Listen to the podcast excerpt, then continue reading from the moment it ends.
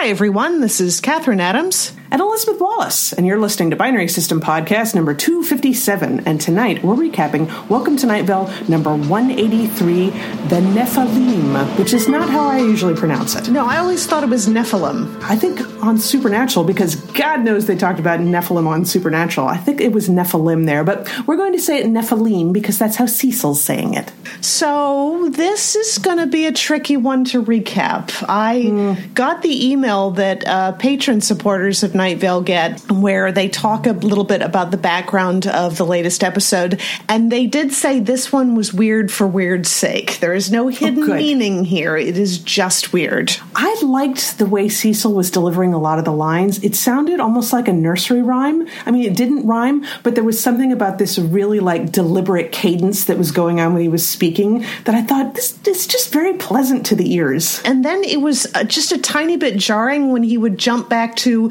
the sponsor or the news or whatever, and it would be the regular cadence that he would normally use, and then he starts talking about the Nephilim again, and he goes back into this very sort of epic proclamation kind of sound about the Nephilim coming down. Our our cousins from long ago is how he referred to them. Yeah, they seem to be I don't know, giant creatures. Everybody greets them when they come into town. They're not supposed to fawn over them, I suppose, but I guess everybody kind of does. They cook all the food in the pantry so that it can be a big feast. And I don't know, it's it's religious, but kind of pagan too, I guess. Yeah, a little bit, and also one of Night Vale citizens, uh, Mrs. Wickersham, kept insisting at first that she had made some calls to bring the Nephilim uh, down. But then, when things started going wrong and other things showed up, and she decided this wasn't what she had planned, and then I don't know. It was weird. And then she yeah. just like said, "Oh, this is all my fault," which is in its way its own form of bragging. I'm like, yeah. I had never actually thought about that, but yeah, it kind of is. Yeah, I think Sylvia Wickersham is kind of the new Steve Carlsberg. She's the person that everybody just kind of loves to hate. I think. It, but, was um, she the one that Cecil was really mad about because she was like God, I remember he was really, really incensed about somebody, but I can't remember if it was Mrs. Wickersham. I think it was because it, I think it was like a bake sale, but she was the judge of the bake sale and she decided she won. And it's just like, you just don't do that. God. At one point, we also got to hear that Joanna, who works at the Night Vale Zoo, she has started an internship for people wanting to get into working in zoos, but the internship is only for shapeshifters because she's a shapeshifter. And so is Josh Creighton, but Josh Creighton isn't interested in being a person who works at the zoo. He'd really rather go into art history. So Joanna's had to open it up to a non shapeshifter as long as the non shapeshifter promises to sometimes describe what it would be like if she could change into a different shape. And meanwhile, Josh wants to get into art history, but I think the big art history museum Museum in Night Vale has been frozen in time, and you can mm-hmm. actually go to the building and look at all of the people that are just kind of like horrified to be stuck in the place where they were at for all of eternity, which in its way is a better piece of art than anything actually in the art museum. But wow, okay. Yeah, yeah. Meanwhile, uh, we got a little quick glimpse of Joanna teaching the new intern, and the intern was describing what it might be like to change into what was it? I think a piece of buttered toast. And Joanna was teaching her the proper way to sing to lions. And Aww. I'm like, Aww. There was also a little brief mention about the tarantula literacy program in Night Vale. Mm-hmm well, apparently it's done really well. I think they said that all of the tarantulas are now reading at a 40th grade level, which Cecil described as the level of a grad student who is taking multiple tracks in order to avoid deciding what to do with their life. Mm, yeah, that sounds about right.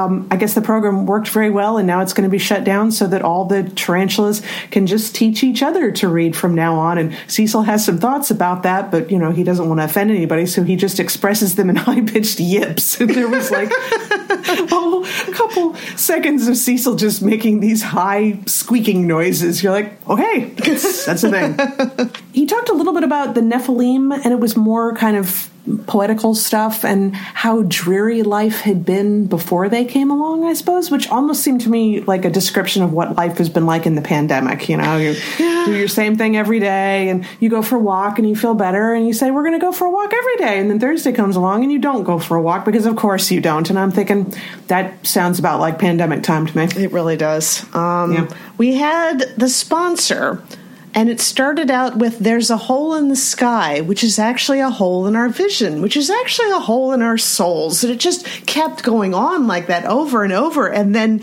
there was even a mention of Hunter which I don't think we've mm-hmm. heard a mention of Hunter in quite some time. But nope. the actual sponsor was Kirkland's signature whiskey type beverage. Okay. Honest to God, I I would be surprised if that didn't exist. I'm sure that's. What's Kirkland's? That's that's oh, the house God. brand for somebody, but I can't think of who. I think it's Costco. It's either Costco or Sam's Club. I'm, ah, I think I'm like, you're right. I think you're 99% right. 99% certain. It's got to be Costco. Yeah. Okay. Yeah. That's yeah. funny. I'm sure it's very tasty and cheap. But anyway, we got to probably one of my favorite moments of the episode was the children's fun fact science corner.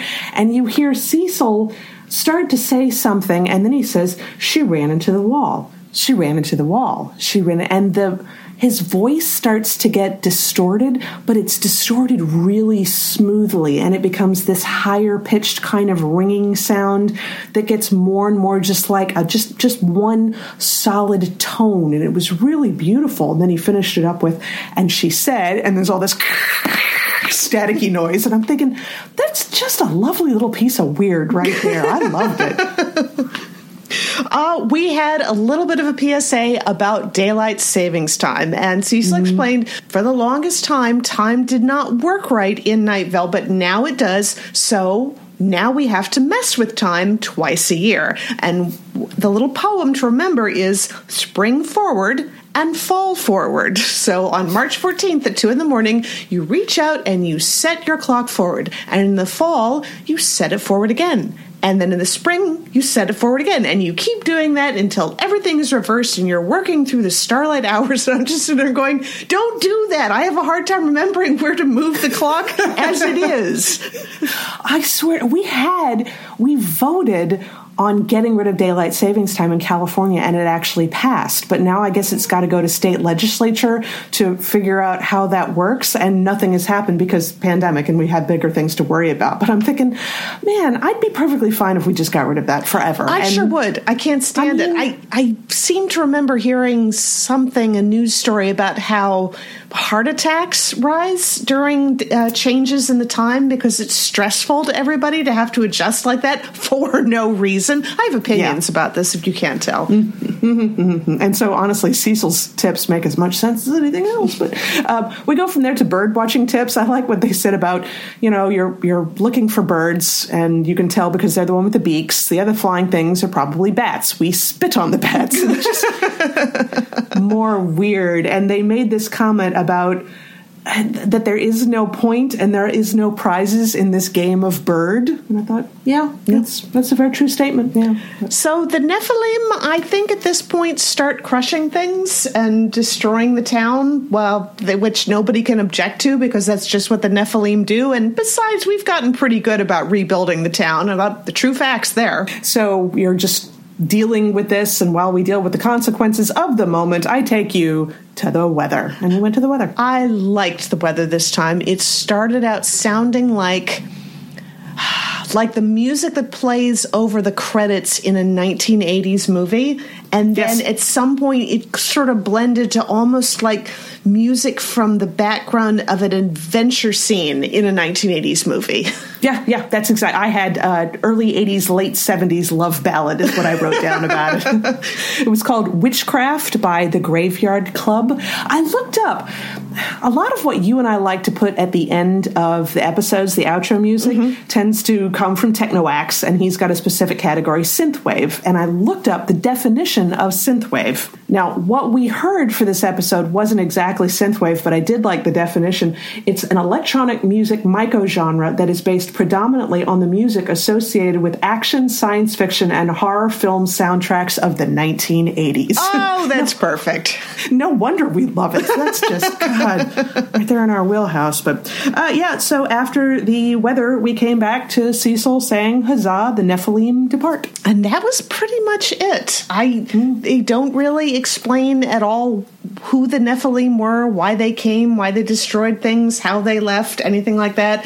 Mrs. Wickersham is a little distraught and she says maybe this time she really will die, but you know, she's probably just being a little bit of a drama queen about it. And anyway, mm. that's a normal feeling when guests leave. And I thought, also true facts. Yeah, that is, that is. He made some comment, I forget what it was in reference to, but I did write it down. He talked about not being able to communicate, I suppose, but he said speech was given to humans to disguise our thoughts. And I went, well, that's pretty deep.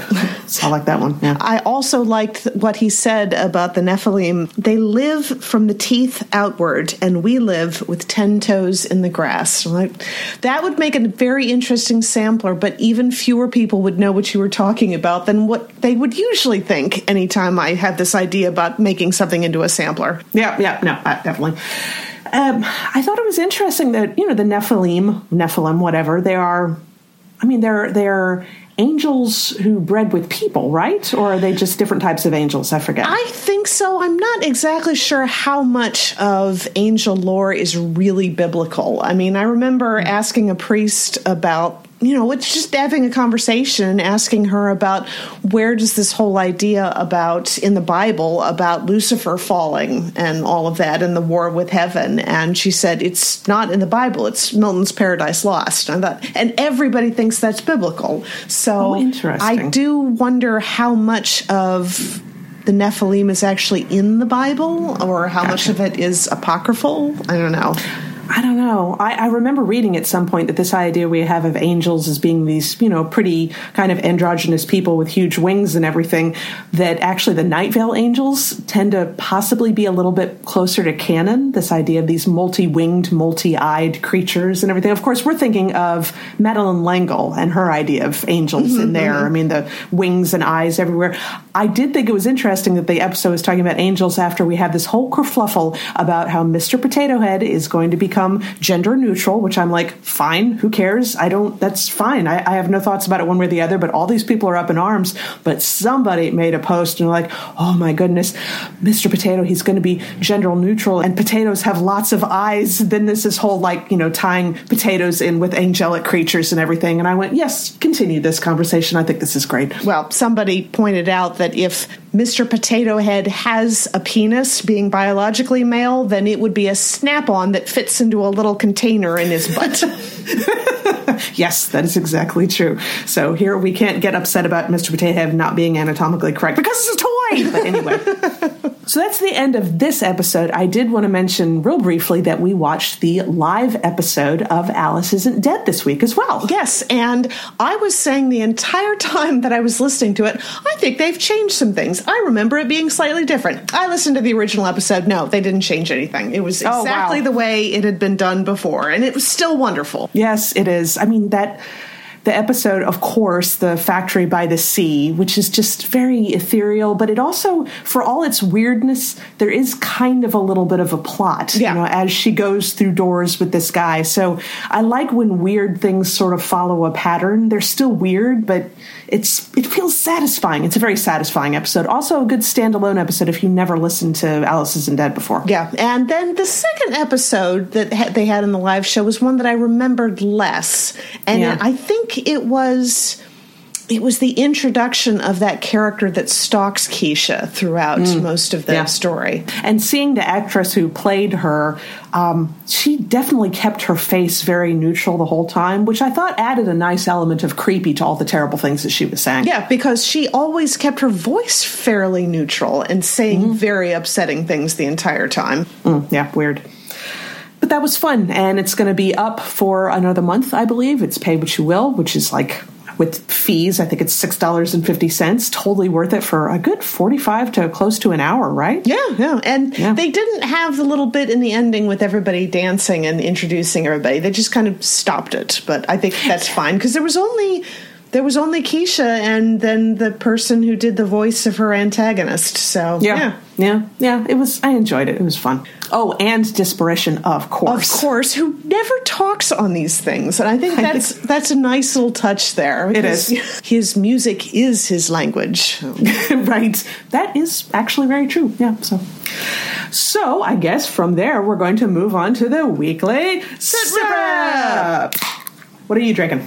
Well, I'm having uh, mulled apple cider because Ooh. Nathan and I went down to the farmer's market so we could get some cider so I could enjoy the winter weather. It's been over 70 degrees for three days in, in February. I was actually outside yesterday doing yard work and wearing shorts for God's sake. Go home, yeah. North Carolina. You're drunk. I have a Stone IPA, obviously. Uh, before we get into like any kind of sit rep things, I did want to bring up Joshua K, super fan who listens to this podcast all the time. He actually posed a question for us that he would love to have answered on the podcast. He said, "What are the best places to get a sit rep?" And I was like, places like places to visit or like places to get information to talk about? And he said, like places you would go to get your favorite drink and catch up on events, good sit rep places to share with friends. And I thought, wow, because I don't know about you, but I'm getting a bigger and bigger list every day of all the places I want to visit once this pandemic is over. So it's kind of hard to boil it down.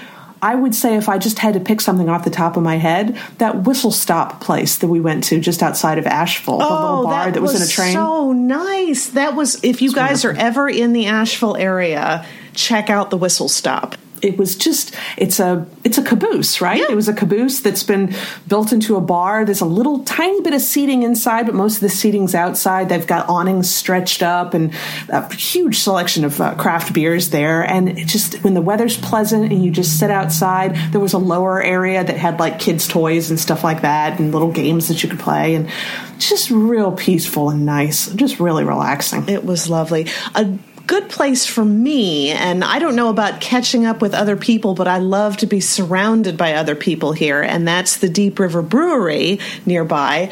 Sundays at noon, they have yoga and beer, which is they ah. teach a yoga class and it's in amongst all of the, you know, actual fermentation vats. They've got a big flat area where they usually do loading and unloading, I think. But everyone sets up their yoga mats and you do an hour of yoga for $10.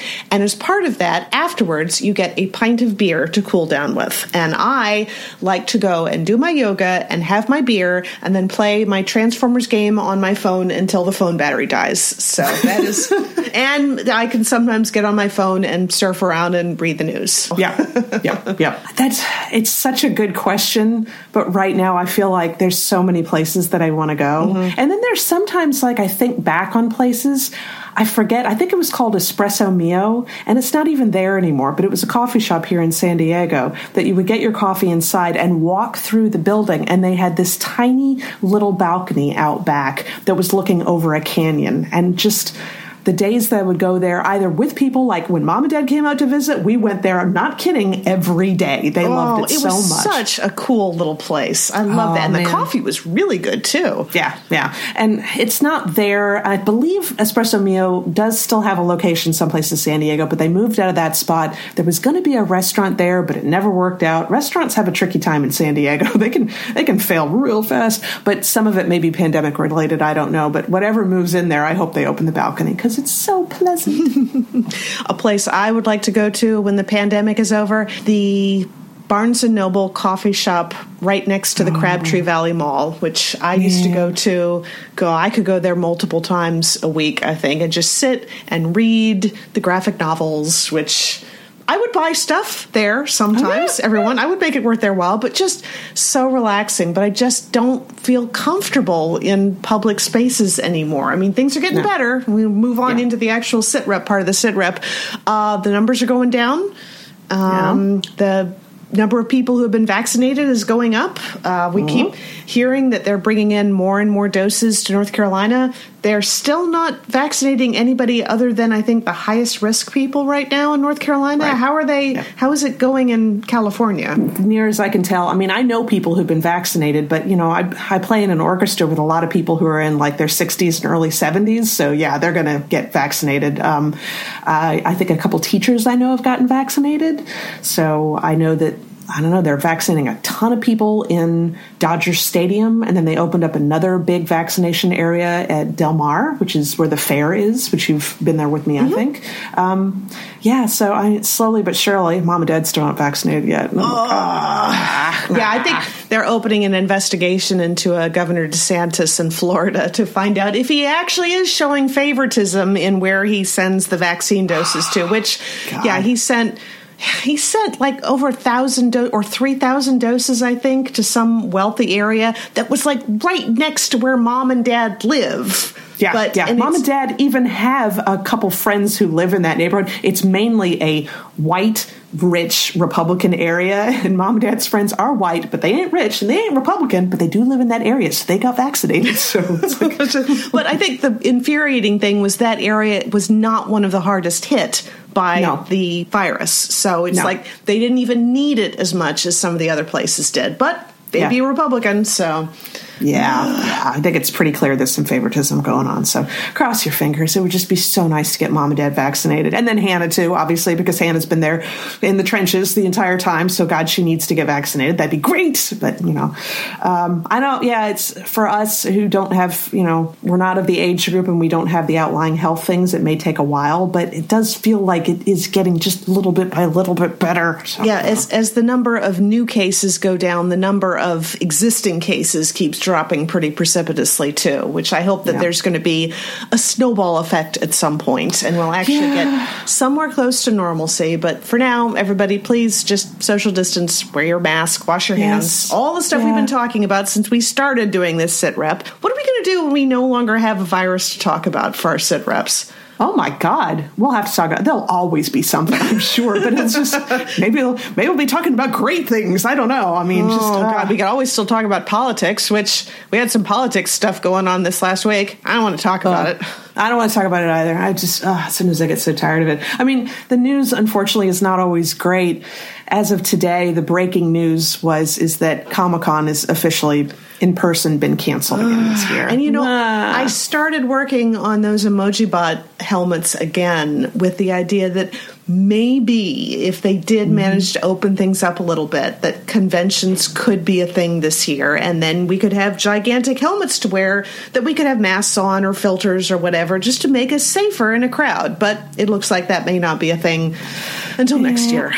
It's, I mean, it's fine. I, honest to God, if they had gone ahead with it, because I remember when they said that WonderCon was only going to be online, they said that it was only going to be a two day convention because they were marshaling their resources for Comic Con in the summer. And I thought, I really wanted it to happen.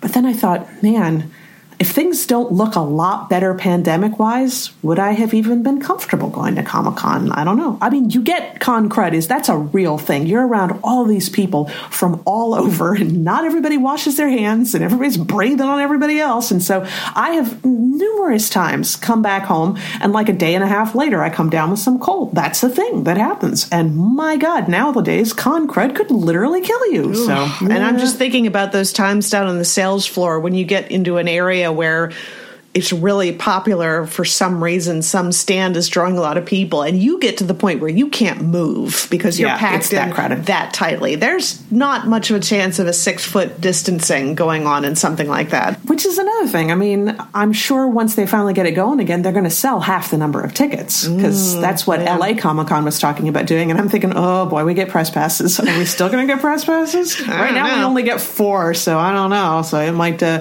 it might be interesting, but I don't know we'll we'll see what we see. I do think it was the right decision. It's yeah, a bummer, but yeah, I it's so. I think it's the right call. Yeah. Anyway. So moving right along, latest episode of WandaVision. Okay, so one thing that had bugged me about the Marvel Cinematic Universe was in the movies, you had this relationship between Wanda and Vision, and when Vision died, she was obviously very sad.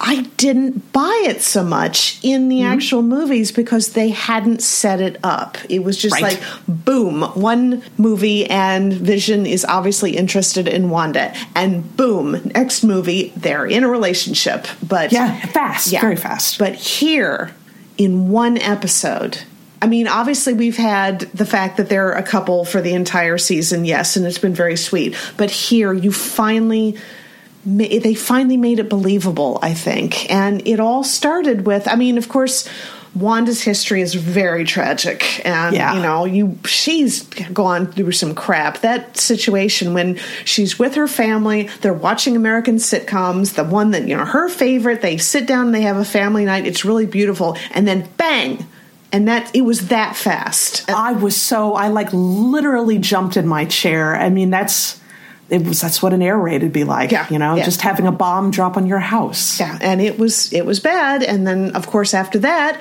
she loses her brother and she's very sad and she's sitting in her room and watching sitcoms as she does to comfort herself and vision comes in and talks to her and it was so oh, nice it was so that line that he said that the internet is going crazy about obviously spoilers for wandavision if mm-hmm. you're not caught up but she's just talking about grief and basically just not being able to get out of it. And that you know she lost her brother. He was you know all that she had after she lost her family. And he talked about how he wasn't sure. He always understood love and he doesn't understand grief necessarily because he's never had that to lose. But he did ask you know what is grief but love persisting. Oh, and i'm just oh that, that is perfect. It's true. I mean if if you weren't still in love with them then you wouldn't be grieving. And i thought oh my heart. Oh my god. But then to see her after the events of endgame and mm-hmm. she's trying to recover Vision's body because it wasn't there when she reappeared. And she talked to the director who had said she broke in to steal yeah. his body. And we find out from this episode that was a lie because she yes. did kind of muscle her way in, but she wasn't trying to steal anything. She was just horrified at the idea that they were experimenting on him. And she goes down to where he's, you know, obviously cut into pieces and she reaches out to his head and does her, you know, the, the glowing effect on her hands. And she says, I can't feel you. And he's gone. He's not there yeah. anymore. So she walked away. She didn't steal anything, but she goes she goes to this small town and she goes to this empty lot, and you're not sure what she's looking at. And she opens up a letter that she had in an envelope in the car with her.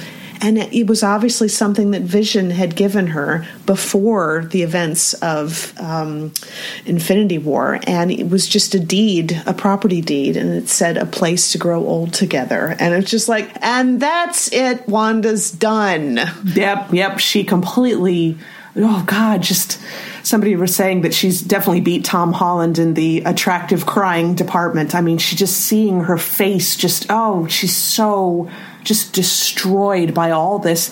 And her magic just explodes and she takes over the entire town and she changes everything. She builds this house. Now we should say that the reason why she's going through all this is because Agatha Harkness, who is a witch from a long time ago, I have looked up a little bit of her history in the Marvel Universe now, anyway. Agatha needs to know how all this happened because Agatha did not create this town. I like that they did establish that. Agatha wants to find out how the hell Wanda created it because she's got like magic that's happening automatically in places. And it's just this huge, huge big deal. So she's taking Wanda through her life to try and get reactions out of her to try and find out how this happened. And she found out that this just, this magic exploded out of her due to all this rage and all this grief and everything. And just made this whole self contained world, including creating vision, but she didn't create vision out of the body that we saw before. It's like she created him completely right there out of nothing. Yeah. And there was a little bit of implication in the flashback when she and her brother are stuck underneath the bed after a bomb gets dropped in their house. And there's, it says Stark Industries on it, a missile that failed to explode and she reached out her hand to try she's she's remembering the sitcom they were watching. And this is dick van dyke. And i think the kicker of this episode was that he realized it was a dream all along. And she reaches out her hand to do something but then she gets dragged back by agatha. Yeah, yeah. I think there's an idea that she had powers before she joined with whatever organization it was that was doing experiments with the Mind Stone with Loki's yeah. sta- uh, scepter. So yeah. the implication this entire time before now has been that that was what gave her her powers was the Mind Stone, but maybe not. No. it looks like yeah she when she was in the room with the mind stone it kind of zapped her and she had this vision of you know you can see sort of like a silhouette of a Scarlet Witch type of character. So she had a vision of kind of herself in the future. And that's what Agatha said too when Agatha sees how she created this whole town and created Vision, which was a lovely moment when, you know, Oh, so Vision, lovely. oh God, the whole episode just, oh, kick you right in the heart. Um, Agatha said that this was chaos magic, that she was wielding chaos magic. And she said, and that makes you the Scarlet Witch or a Scarlet Witch. But you realize, I mean, I, I think I knew this, but not in the movies. And they even mention it in the beginning of this series. She didn't have that nickname. Nope. They never used that. They never called her that. Somebody even said she doesn't have a nickname. She doesn't have a clever, you know, team name or whatever. And they're like, no. And you realize, oh yeah, she doesn't. Now that's where she gets that name. Right. Yes, exactly. That's what I said when I heard that. I'm like, and we have a team name. Yep. Yep. Yep. Yep. Yep. So, and that was wasn't that the very end of the episode right there? Once you yeah. The other thing was is that i did go back and see that post credit scene and everything. So the recast pietro you know pietro from the x-men universe which god i still think that is such a brilliant casting choice. Um, that was actually Agatha Yeah. inside. It was a creation of Agatha's, so she didn't actually bring back her brother. Um, that was one thing. Like Agatha did not create the town and could not control the town, but she did create that picture of her brother. And the post-credit scene was him coming up to Monica saying something about you know sneaking around or snooping around or whatever. So I'm I'm guessing Monica's tied up someplace in a basement. I guess, or because I don't know if Agatha created Pietro. I'm wondering if she found him somewhere, if this is an hmm. alternate universe kind of thing. And when her attention is not on him, he actually started going around and trying to have some agency of his own. I'm hoping that's what it is. It's interesting because I definitely I as soon as I when she said that she was inside him, I immediately thought that moment when he said something about snooping around that was Agatha being like, "Ah, ah, ah," you know, and, and getting her. So she did say something about. I couldn't get the old Pietro because it was full of holes. I thought, oh God, Yeah. was- oh man, poor Wanda. She was mean. And now, of Oh, course, Agatha's got Wanda's children, and we've only got one episode left, and there is an awful lot to resolve. I mean, she mm. made children out of thin air. She made her husband out of thin air. She has been mind possessing an entire town, and it has been Wanda who has been doing all this. And by all accounts, they suffer when they're under her control. I mean, that poor Yeah. guy that uh, Vision talked to, who was like, "Oh my God, my sister, she's in the hospital. I have to call her." And you're just like, all of these people, they had lives, they had people that they cared about and who cared about them, and they've been stuck in here. I'm wondering how Wanda's going to get past this. I mean, this seems to be in an order of magnitude worse than her not being able to save people from getting blown up in that explosion in Lagos. But we also have one more question that needs to be answered, and that is Vision, last time we saw him, was on the way back. Well, he wasn't with Darcy. He actually left Darcy, right? Yeah, he did. So okay, so we don't we don't know what happened to Monica. We don't know exactly what's going on with Darcy. We don't know what's happening with Vision, but we do know that back in the quote unquote real world, the asshole sword guy who totally lied, lying liar, he has Vision's body, and they had tried so hard to resurrect that body because it's a weapon. And what they had was the missile that Wanda had thrown back at them. And the sword guy is just like, all this time, all we needed to actually bring him back to life was a little bit of this magic here. And they zapped him with it, and you see him wake up. And I'm thinking, is it going to be our vision, like a duplicate of what exists in that world? Or is this going to be a soulless weapon that Wanda's going to have to face down that looks like the man that she loved? I don't know because Vision was created by it was it started he started out as Jarvis um, and that may still be in there but I want to know how much of him being alive and sentient had to do with the Mind Stone which is obviously no longer there. Right, exactly. Like, oh, so many questions. It's all going to be answered. I mean, by the time you guys hear this episode, the very next day there'll be the final episode. I did, I have been really good about watching them because man, spoilers are everywhere. Everywhere. All I've, there was a whole thing last week where the stars from the Spider-Man movies were trolling everybody about suggested names because, of course, the first episode was Spider-Man: Homecoming, and the uh, the second movie was Spider-Man: Far From Home. So everyone's been like Spider-Man: Home Alone. but my f- absolute favorite was someone posted and said it's Spider-Man: WandaVision episode ten. Like, yes, that would be great. Yes, that's it. That's fine. I would pay money to see that. That'd be cool. We got to watch Far From Home. We really do. We do. It's really Yeah. dumb that we haven't. Yeah. All right. that's that's on our list. We promise, guys. Anyway. So, okay. Uh, moving right along. Don't want to make this episode too long, but we do have to talk about the latest episode of Lore Olympus. And this will be even faster to recap because it was an archery lesson followed by a confrontation. And that was pretty much it for the episode. Yeah. But there's so much packed into there. So, am, amplexus? Am, ampalexis, I think, or. I have no idea. I think. the, yeah. the nymph who is actually Psyche, Eros's ex. Okay, is it because is Eros still doing what his mother wanted because she sent Psyche away? I thought the nymph may be somebody else. No, the nymph is actually Psyche. She Okay, turned all right. because uh, Hades talked to Aphrodite, and I can't remember what the whole conversation was, but he said it was something like, "Does it have anything to do with that human you're trying to pass off as a nymph?" So, oh. so that is yeah. That was when Aphrodite went to confront Psyche. She wanted to teach her a lesson. She wanted to teach Eros a lesson, but she also wants to establish something in the relationship between the two of them. Eros is going to have to see her as Psyche before any of this will stop. Oh. Yeah. Oh, oh, oh, oh, gotcha. Got- I read a lot of episodes really fast back to back, so obviously I missed a couple Yeah, things. I had to go back and reread the entire series through before I caught some of these things. So that's what's going on there. So she's getting him to hang out with Eros and he's giving her archery lessons, but he still thinks that she's just a nymph. And that's obviously Right. making her a bit sad.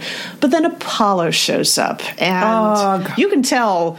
Uh, Psyche doesn't like him at all, and, No. and obviously Eros doesn't. But they're not. No. Eros promised to Persephone that he wouldn't give away that she had told him what had happened. She said, "Don't tell anybody." He can't admit why he doesn't like Apollo, but he didn't like Apollo. No, and they kind of are doing their macho thing where they're firing arrows like, you know, Apollo manages to fire an arrow right into the spot where Eros had fired an arrow, and they're obviously getting ready to have a showdown. And then, sook, an arrow kind of falls into the ground between them, and you look up, and it's Artemis, and she looks so badass. And the episode ends with just the word bubble: "Apollo, we have to talk." Like, me, oh my god.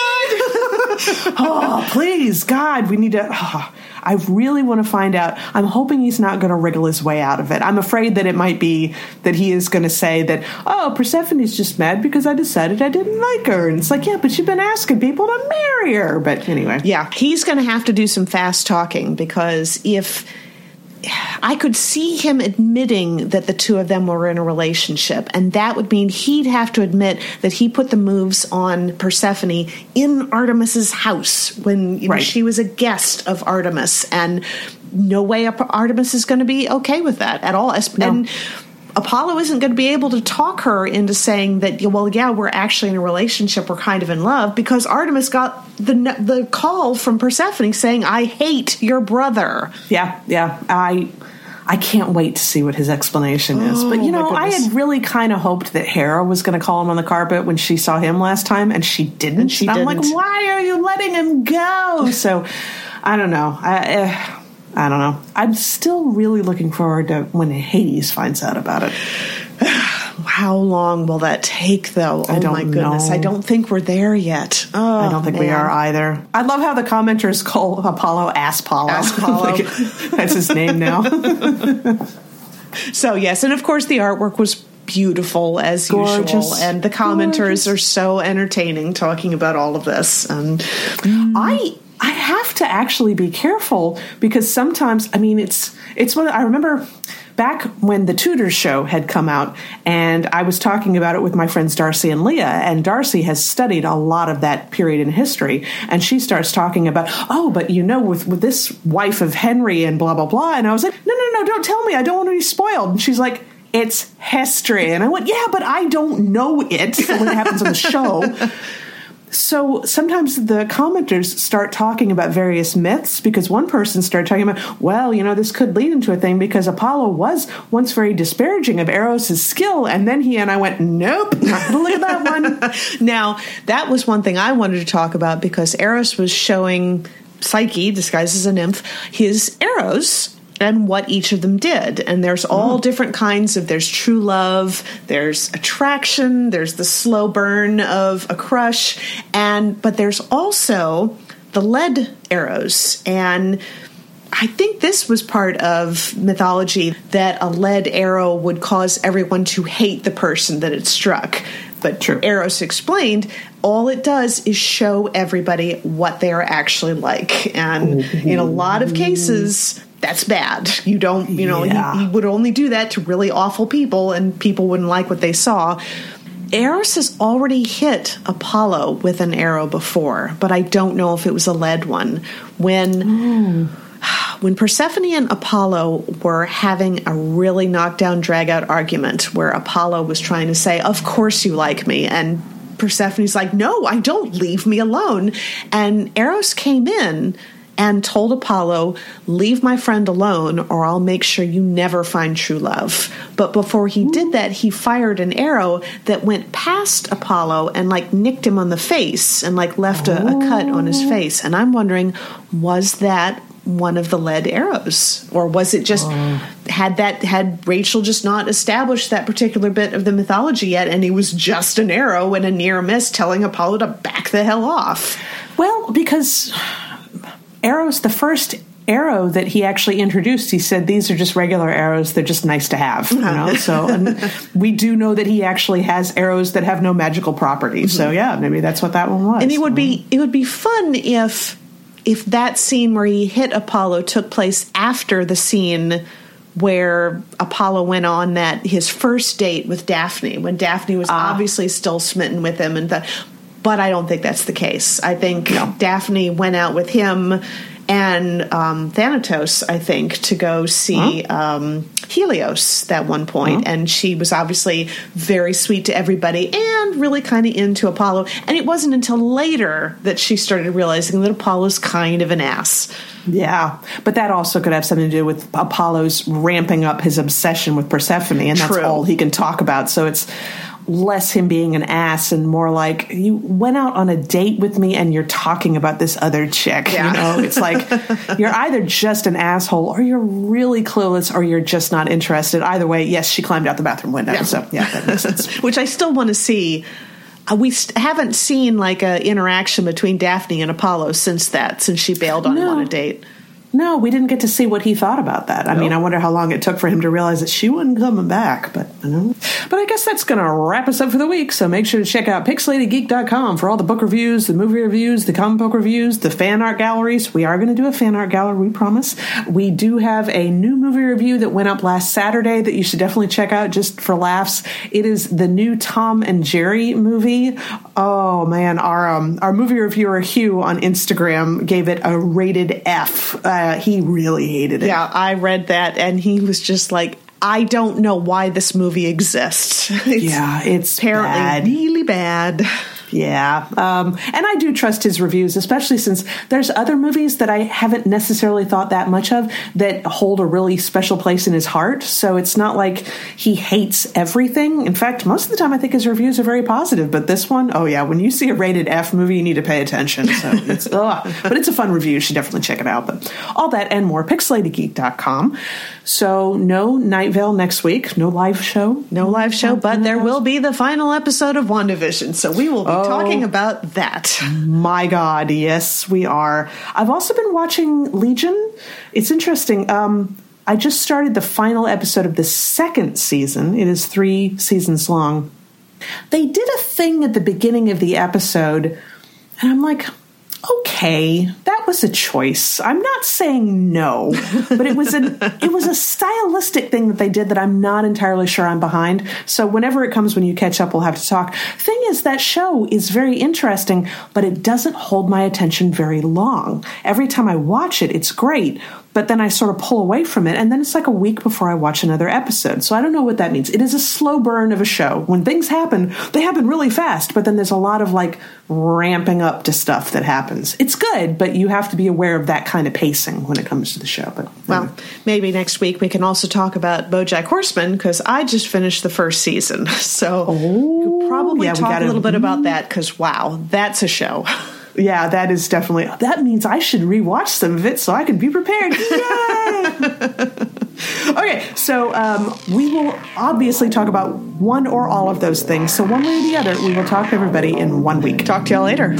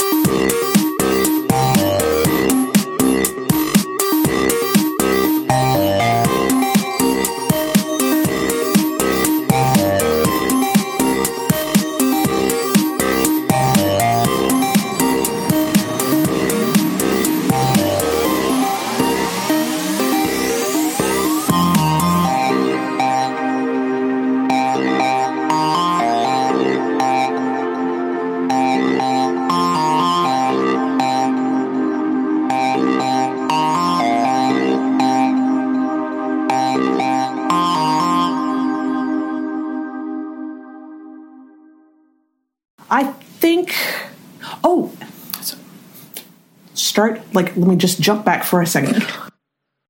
We do have one more question that needs to be answered. The burp scares me. Let me try and talk without burping. Okay?